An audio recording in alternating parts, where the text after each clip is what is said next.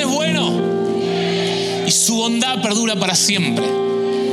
Iglesia, toma tu asiento. Gracias, Pastor Jason. Gracias por acompañarnos. Qué lindo es poder estar en la presencia de Dios, ¿no? Qué lindo es poder sentir que Él está con nosotros. ¿Está listo para recibir la palabra de Dios? Estoy listo para compartirlo, estoy muy emocionado, estoy expectante. Y nuestra expectativa, nuestra fe determina lo que Dios quiere hacer en nuestra vida. El título del mensaje de hoy es Dos historias. Por lo general me gusta, me gusta contarle a la iglesia, y no lo hago siempre, pero cuando tengo el tiempo para poder hacerlo, me gusta contarle eh, cómo nacen algunos mensajes. Para mí, y me lo han preguntado varias veces, ¿no? ¿Cómo haces tus mensajes?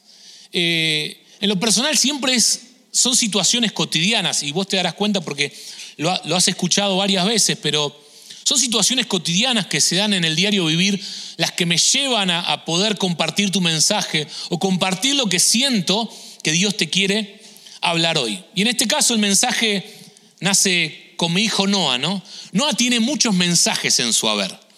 Por, la vida de Noah he hecho muchísimos mensajes, por charlas que he tenido con él, y muchas de esas las has disfrutado vos, te las he, te las he contado, ¿no? Así que esta semana le estaba leyendo la Biblia a, mi hijo Noah, eh, a veces lo hace Rachel, a veces lo hago yo en la mañana, siempre leemos dos historias de una Biblia que tiene él de, niño. Y, justo abrí la Biblia y tiene un señalador donde va marcando. Ya la leyó como cuatro o cinco veces la Biblia.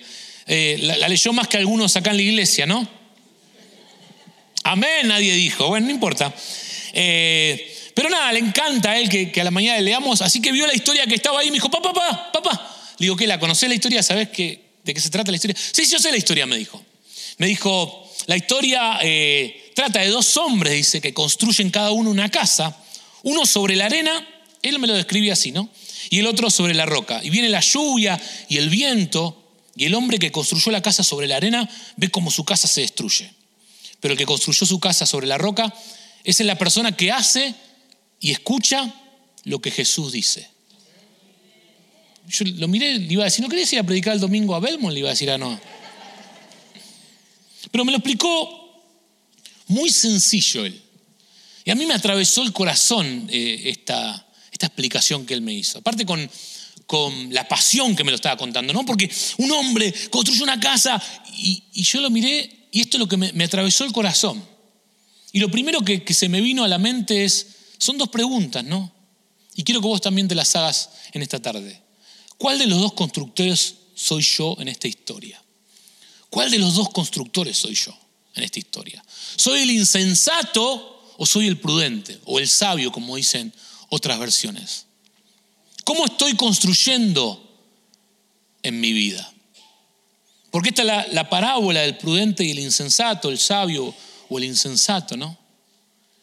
Y lo que me hizo reflexionar esta historia y esta este resumen que me hizo mi hijo fue, ¿cuál de estos dos soy yo?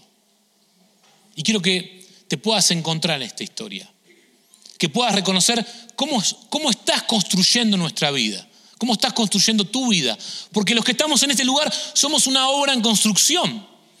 Y hoy somos quienes somos por las vivencias y las situaciones que hemos pasado a través de la vida. Eso es algo que he aprendido con los años. A veces uno ve personas y tiende a prejuzgarlas muy rápidamente, pero cuando se da cuenta de que esa persona tiene un trasfondo y tiene situaciones y demás, entiende el por qué, y no, estoy justificando a nadie, pero digo, uno entiende mejor el por qué la persona de esa forma. Y todos somos una construcción de las personas que nos rodearon, de nuestros padres, de nuestras familias, de las situaciones que vivimos de manera cotidiana. Uno se va construyendo de esa forma. Entonces, te vuelvo a preguntar lo mismo, ¿cuál de los dos constructores soy, sos hoy en la actualidad? ¿Cómo estás construyendo tu vida? Vayamos a la palabra y vamos a refrescar, más allá de que te conté la historia, vamos a refrescar nuevamente esta historia, esta parábola que cuenta Jesús, ¿no? En Mateo 7, 24 29, la versión NBI, vamos a leer, dice, por tanto, todo el que oye estas palabras y las pone en práctica es como un hombre prudente que construyó su casa sobre la roca, cayeron las lluvias, crecieron los ríos, soplaron los vientos y azotaron aquella casa. Con todo, la casa no se derrumbó porque estaba cimentada sobre la roca. Pero todo el que oye mis palabras y no las pone en práctica es como un hombre insensato que construyó su casa sobre la arena. Cayeron las lluvias, crecieron los ríos, soplaron los vientos y azotaron aquella casa. Y ésta se derrumbó y fue grande su ruina. Cuando Jesús terminó de decir estas cosas, las multitudes se asombraron de su enseñanza porque enseñaba como quien tenía autoridad y no como los maestros de la ley. Lo que estaba diciendo, y, te, me quedo un momento en este último versículo. Lo que la gente estaba percibiendo en Jesús es que Jesús enseñaba lo que vivía.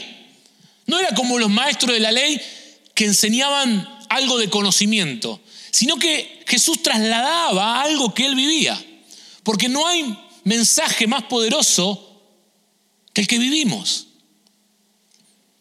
Y es una regla para mí cuando comparto un mensaje que es que esté tratando o intentando vivirlo. Y es una promesa que me dice, y alguna vez te lo he dicho, no quiero vivir, no quiero predicar algo que no vivo. Quiero predicar algo que estoy viviendo o que estoy intentando vivir o que estoy en el proceso. Y lo que ellos eh, sienten acá de parte de Jesús es que Jesús tenía una autoridad diferente. ¿Cuál era esa autoridad? Que él lo que hablaba, él lo vivía. Y a veces pasa eso cuando escuchamos un mensaje y ese mensaje no tiene una autoridad, un peso de alguien que no lo vive, es como que entra por un, oído y sale con otro, sale por otro, porque no hay autoridad.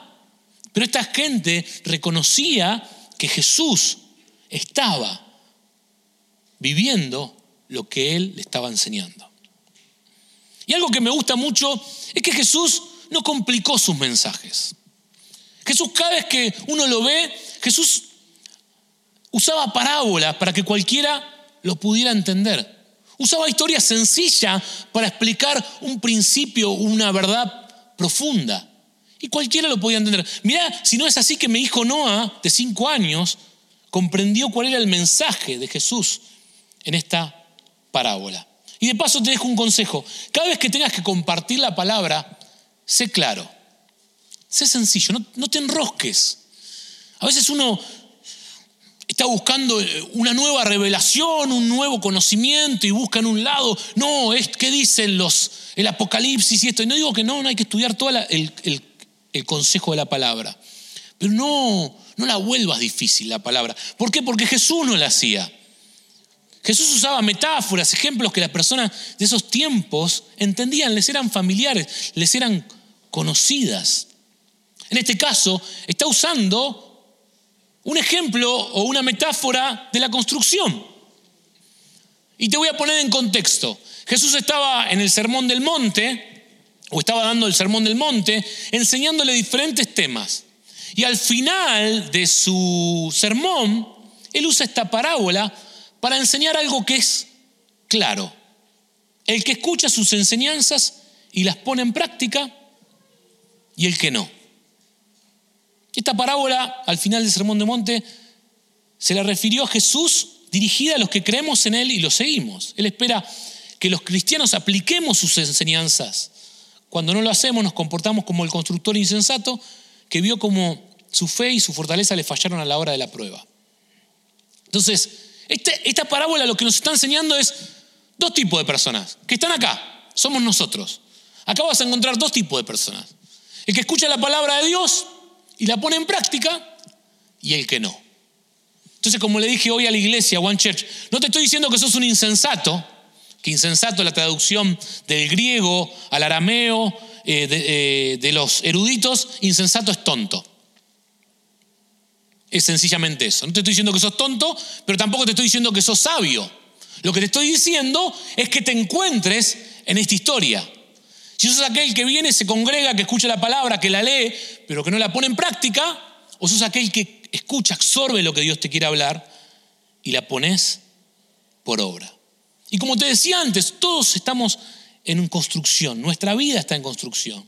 Es por eso que a través de esta parábola me gustaría compartirte algunos principios importantes para que tengamos en cuenta a la hora de la construcción de nuestra vida. Y el primer principio que podemos encontrar en esta parábola, iglesia, es que hay que esforzarse. Si vas a construir tu vida, va a requerir esfuerzo. Si vas a construir tu matrimonio, va a requerir esfuerzo. Si vas a construir eh, tu paternidad, tu maternidad, va a requerir esfuerzo. Todo lo que hacemos en la vida va a requerir esfuerzo. El problema es que hoy nos enfrentamos a una cultura de lo cómodo, ¿no? ¿Cuántos han hecho esto alguna vez? Estás sentado en una posición cómoda y alguien te pide algo.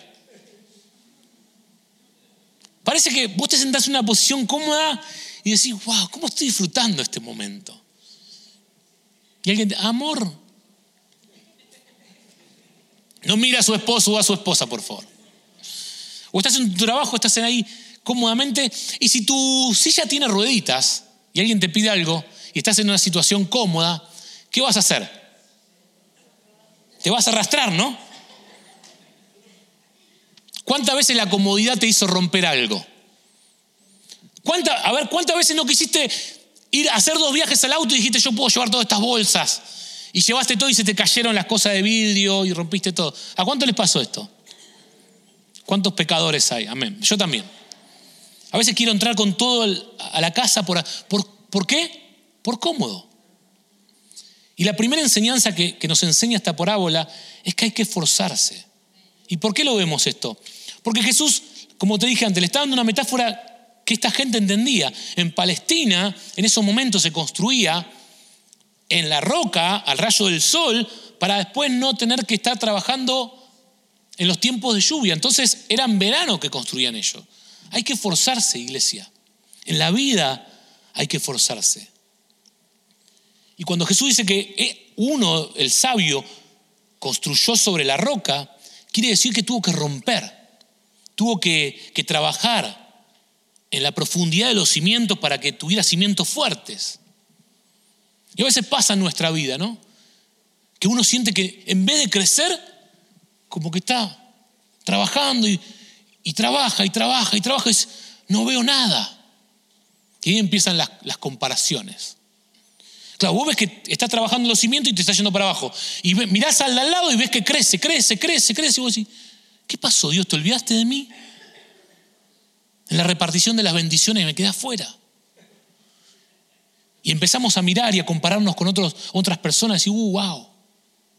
Y a veces esto es lo que nos tienta a querer hacer las cosas cómodas, rápidas, sin fundamento.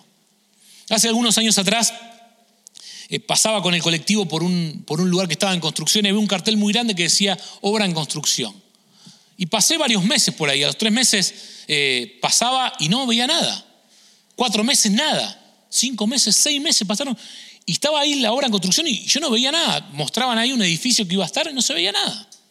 Una de esas, de esas veces que pasaba por ahí, el, colectivo justo, el bus se detuvo justo en la puerta, abrieron un portón y vi que había una construcción, pero era, que era para abajo. Era dos pisos para abajo, estaban construyendo un garage y estaban haciendo cimientos fuertes, porque después iba a ser lo que sería los cimientos para un gran edificio. Hoy el edificio está terminado. Pero ¿qué te quiero decir con esto? que hay momentos en nuestra vida que no vamos a poder ver el crecimiento, porque estamos trabajando en la profundidad de nuestros cimientos. Y muchos en esos momentos, en tiempo de comparación, están tentados a abandonar y decir, quiero mostrar algo que se vea.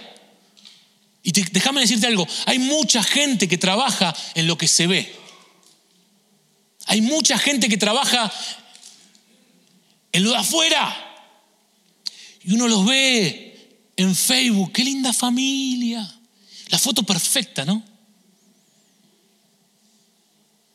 Y uno mira a su familia y dice, los chicos se están matando, toda la casa desordenada. Y mira la foto en Facebook y dice, ¿cómo hace este hermano? Y uno le ve la sonrisa, le brillan los dientes, ¿no? No todo lo que brilla es oro, hermano. En este mundo estamos tentados a mostrar nuestra mejor versión. Y las comparaciones nos están, nos están quitando esa posibilidad de, de generar cimientos profundos. Y déjame decirte a vos que, que, sentís que no has crecido y que, que, parece que a veces le estás pegando a la piedra, pegando, pegando y, ves a los demás crecer. No te dejes llevar por las comparaciones. Vos tenés que, que hacer lo que Dios te pide. Si Dios te pidió que construyas una familia, trabaja en esos cimientos. Trabaja, si Dios te pidió que hagas algo ministerial, trabaja en esos cimientos. Hace un tiempo largo atrás eh, tuvimos uno de nuestros adolescentes, que hoy, hoy es pastor ya y ha sido como uno de nuestros, las personas que hemos discipulado en los años, que, que, ha, estado, que ha estado al lado nuestro. Y él así que en ese llamado pastoral que, él tenía al principio, eh, se fue al Instituto Bíblico. Y un día me manda una foto desde allá, hace un largo tiempo atrás, y me dice, mira lo que encontré en el anuario. La, tenemos la foto ahí a, mano, ese soy yo. Me brillaban los dientes en ese momento, mire. Hasta parecía más blanco. Es porque es blanco y negro la foto, por eso. Pero me acuerdo, tenía 19 años, creo 20 años en el anuario del Instituto Bíblico, había estudiado tres años, hace cinco años atrás. ¿Qué se ríe, hermano? ¿Usted quiere saber qué edad tengo yo?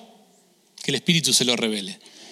Eh, pero me dijeron, Lucas, tenés que hacer un epígrafe. Y esto fue lo que puse en, ese, en, esos tiempos. ¿no? El éxito no consiste en multitudes, sino es estar en el centro de la voluntad de Dios, sean una o mil personas. Y eso es lo que sigo creyendo hasta el día de hoy. No se lo muestro para decirle, wow, no. Es una de las cosas que encontré que digo, bueno, este ha sido mi cimiento. Y como familia, con mi esposa, siempre hemos tenido esto en claro. No nos importa tanto los resultados, sino nos importa más ser obedientes. Y hoy vemos gente que que va de un lado para otro, de una iglesia hacia otra, que no echa raíces, que no tiene fundamentos sólidos, que son como viento, ¿no? Como, son, son como llevados como el viento de, de, un lado hacia otro. Y hoy cuesta encontrar gente que tiene un compromiso y que dice, nos quedamos acá porque Dios nos habló y nada nos va a mover. ¿Por qué pasa eso? Porque no hay cimientos, porque no hay raíces. Porque buscan lo instantáneo, porque buscan algo rápido. Necesito que me solucione el problema. Vamos, vamos. Un, evangelio de microondas. Pero en la vida, y según esta parábola que Jesús nos deja, hay que trabajar. Hay que trabajar espiritualmente, hay que forzarse y hay que trabajar también materialmente. Si no trabaja, no come. Y esto me da paso a lo segundo. Una de las cosas que me llamó muchísimo la atención cuando llegué a Estados Unidos y me, me mudé a Michigan fue que la gente en Michigan, no sé si acá en Chicago, pasa mucho tiempo chequeando el clima, el pronóstico. En Argentina, justo estaba con Nico hablando y digo, nosotros chequeamos el pronóstico, el Weather Channel, el canal de. Allá en Michigan, acá también. Claro, como que Ah, me mostraban que salió una nueva aplicación con un radar que te muestra, y yo decía, es el clima. No sé qué tiene tanto de fantástico, ¿no? Pero claro, mucha gente miraba el clima y con el tiempo lo entendí, ¿no? Cambia muy rápido la temperatura, hay, tormentas de nieve y uno tiene que saber si puede salir a trabajar, si tiene que salir a limpiar, si puede andar por la carretera y demás. Pero me, llamó mucho la atención, ¿no? Y yo no necesito eh, eh, eh, sobre la vida, no necesito tener un pronóstico, yo te puedo decir lo que va a pasar en tu vida. Y este es el segundo punto, las tormentas van a llegar. Iglesia, las tormentas van a llegar. Y algunos me miran y dicen, pastor, yo vine acá para que usted me anime.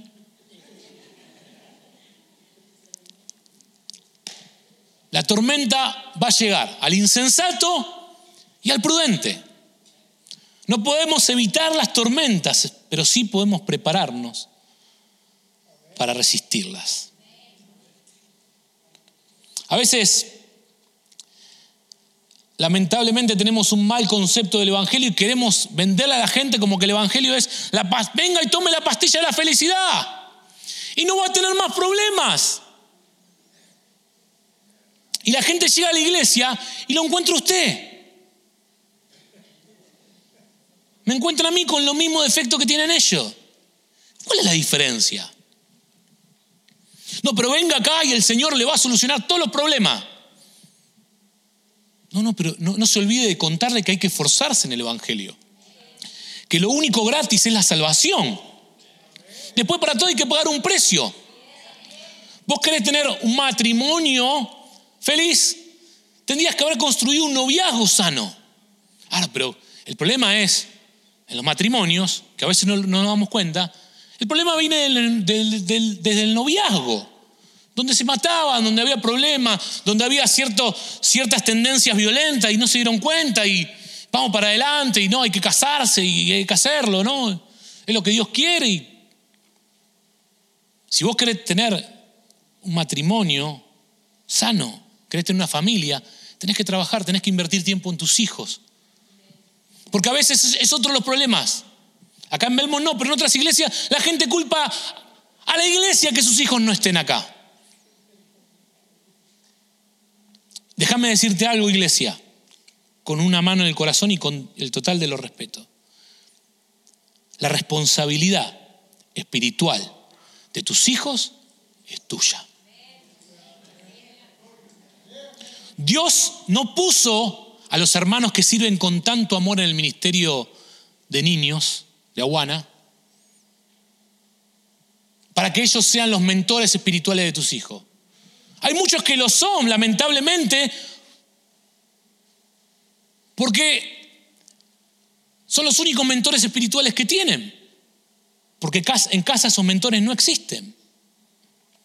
La iglesia, este tiempo que tenemos, es para perfeccionarnos, para caminar juntos como cuerpo, para aprender la palabra, para bendecirnos unos con otros, para que los dones eh, fluyan para animarnos, para orar unos por otros, como hicimos hace un ratito, llevar las cargas los unos de los otros y orar por necesidades. Eso es la iglesia. Y ayudar y acompañar, pero no es la responsabilidad, y cuando hablo de la iglesia hablo de la gente, no hablo de un lugar, pero no es la responsabilidad de nadie llevar la vida espiritual de tus hijos, es tuya.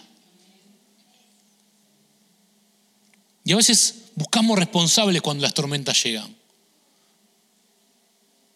A la primera tormenta que tuvo tu familia, tus hijos fueron sacudidos porque no había buenos cimientos.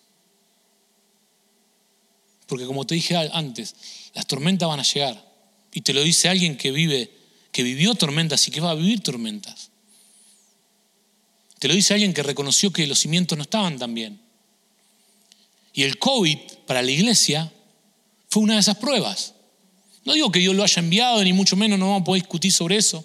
Lo que sí digo que a los que aman a Dios todas las cosas les ayudan a bien. Entonces cuando viene, cuando viene algo así, cuando viene una prueba de ese estilo como fue este, el COVID, que todo estaba encerrado, uno podía ver que cuando se abrió todo la gente no volvía.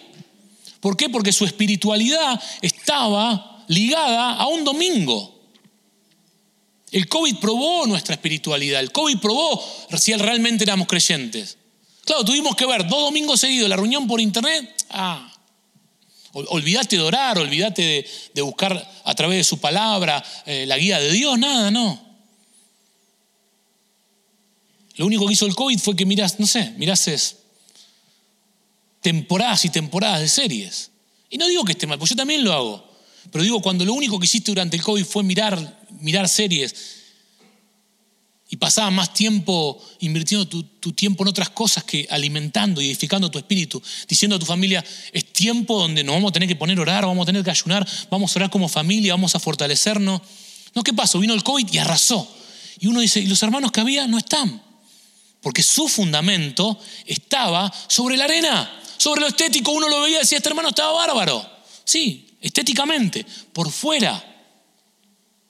Pero no había cimientos. Y yo siento que es lo que Dios quiere hablarnos en esta tarde. Tenemos que tener cimientos, tenemos que esforzarnos. ¿Por qué? Porque las tormentas van a venir. Son las tormentas que forman nuestro carácter, las que nos hacen crecer y madurar. Hay hermanos que andan en la iglesia, ¿por qué no vienen? No, porque el pastor no me saludó. Le, voy a hacer una mano del corazón. Esto que voy a decir está mal. Por favor, córtenlo de internet. A veces me da ganas de pegarle un cachetazo a la hermana para que reaccione, ¿viste? Qué pastor violento. No, no debería decir eso, no debería decir eso. Cuando me siento en confianza, esto es lo que me pasa, le hablo. Me da ganas, no, nunca, un corrón para que viste reacción.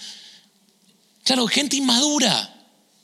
La gente madura es la que está en el lugar que Dios lo puso y pase lo que pase. Y hay problemas, iglesia, hay problemas interpersonales. El, tema no es ese, el problema es que no lo sabemos arreglar, que no conocemos la Biblia y no sabemos cómo arreglar. No, porque fulanito se peleó con menganito. Vayan, busquen a alguien y arreglen las cosas. Ya está, no es muy difícil, ¿eh? La Biblia lo deja bien claro. Por eso tenemos la palabra como una guía para que nos, nos muestra cada paso en la vida. No, me enojé porque un hermano se sentó donde yo siempre me siento. Acá no pasa eso, ¿no? No, acá no. No voy a seguir, no voy a seguir. Estoy tentado a seguir, no me tengo que ir del mensaje. lo dice allá. No, no me, no me cuerda, hermano, por favor. Lo primero que tenemos que recordar es que hay que esforzarse. Lo segundo es que la tormenta va a llegar y nos tienen que encontrar maduro, cimentado en la roca.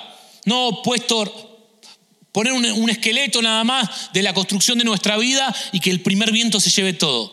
Y lo tercero, y acá viene el ánimo para vos, tu casa permanecerá firme. Eso es lo que tengo para decirte. Tu casa permanecerá firme. En Filipenses 1.6 dice, estoy convencido de esto.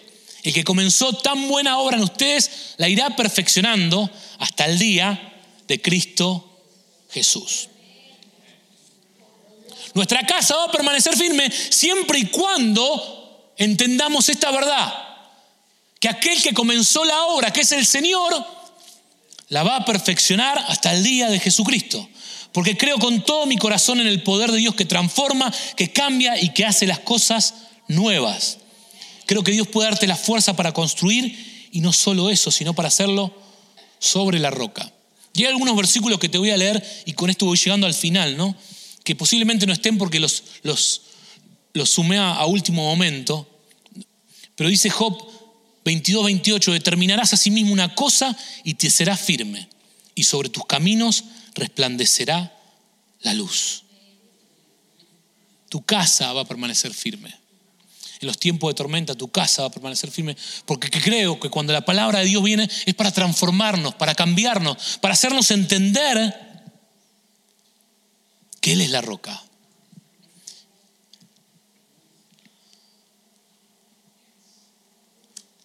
Entonces vuelvo a hacerte las dos preguntas nuevamente. Estamos llegando al final, si, si alguno de los chicos me quiere ayudar. Vuelvo a hacerte estas dos preguntas nuevamente. ¿Cuál de los dos constructores sos hoy? ¿Cómo estás construyendo tu vida? ¿Estás más interesado en lo que se ve o en lo que no se ve? ¿Está más interesado en la apariencia o en los cimientos?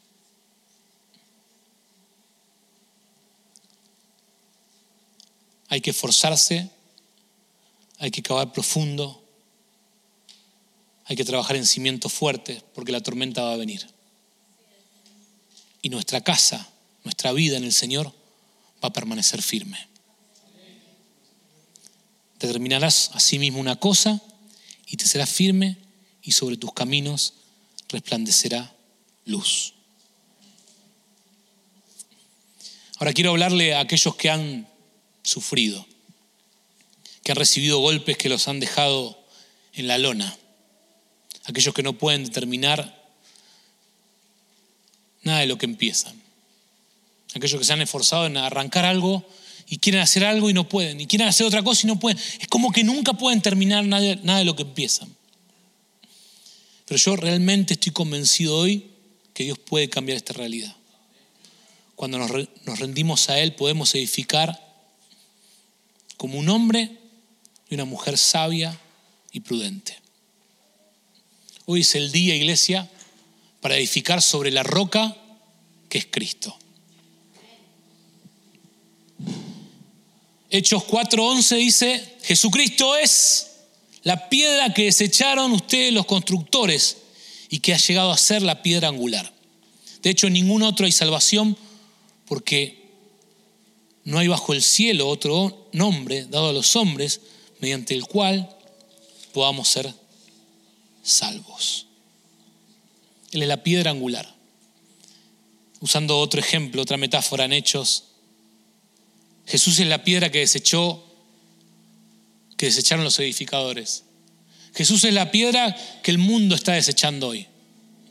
La piedra angular, para que te des una idea, cuando ves un arco de piedras, es la piedra que va en el medio y que sostiene la presión de todo para que todo se sostenga. Ahora, cuando esa piedra es quitada, ese arco empieza a caerse en partes. Y es como el mundo lo vemos hoy, ¿no? Un mundo que se cae a pedazos, porque han sacado a Jesús de la ecuación. Pero como iglesia vamos a poner una vez más esa piedra angular en el lugar que le corresponde. Porque Cristo la roca es en el lugar donde estamos fundados, es en el lugar donde nosotros trabajamos en nuestro cimiento. Iglesia, ahí donde estás, ponete de pie, por favor.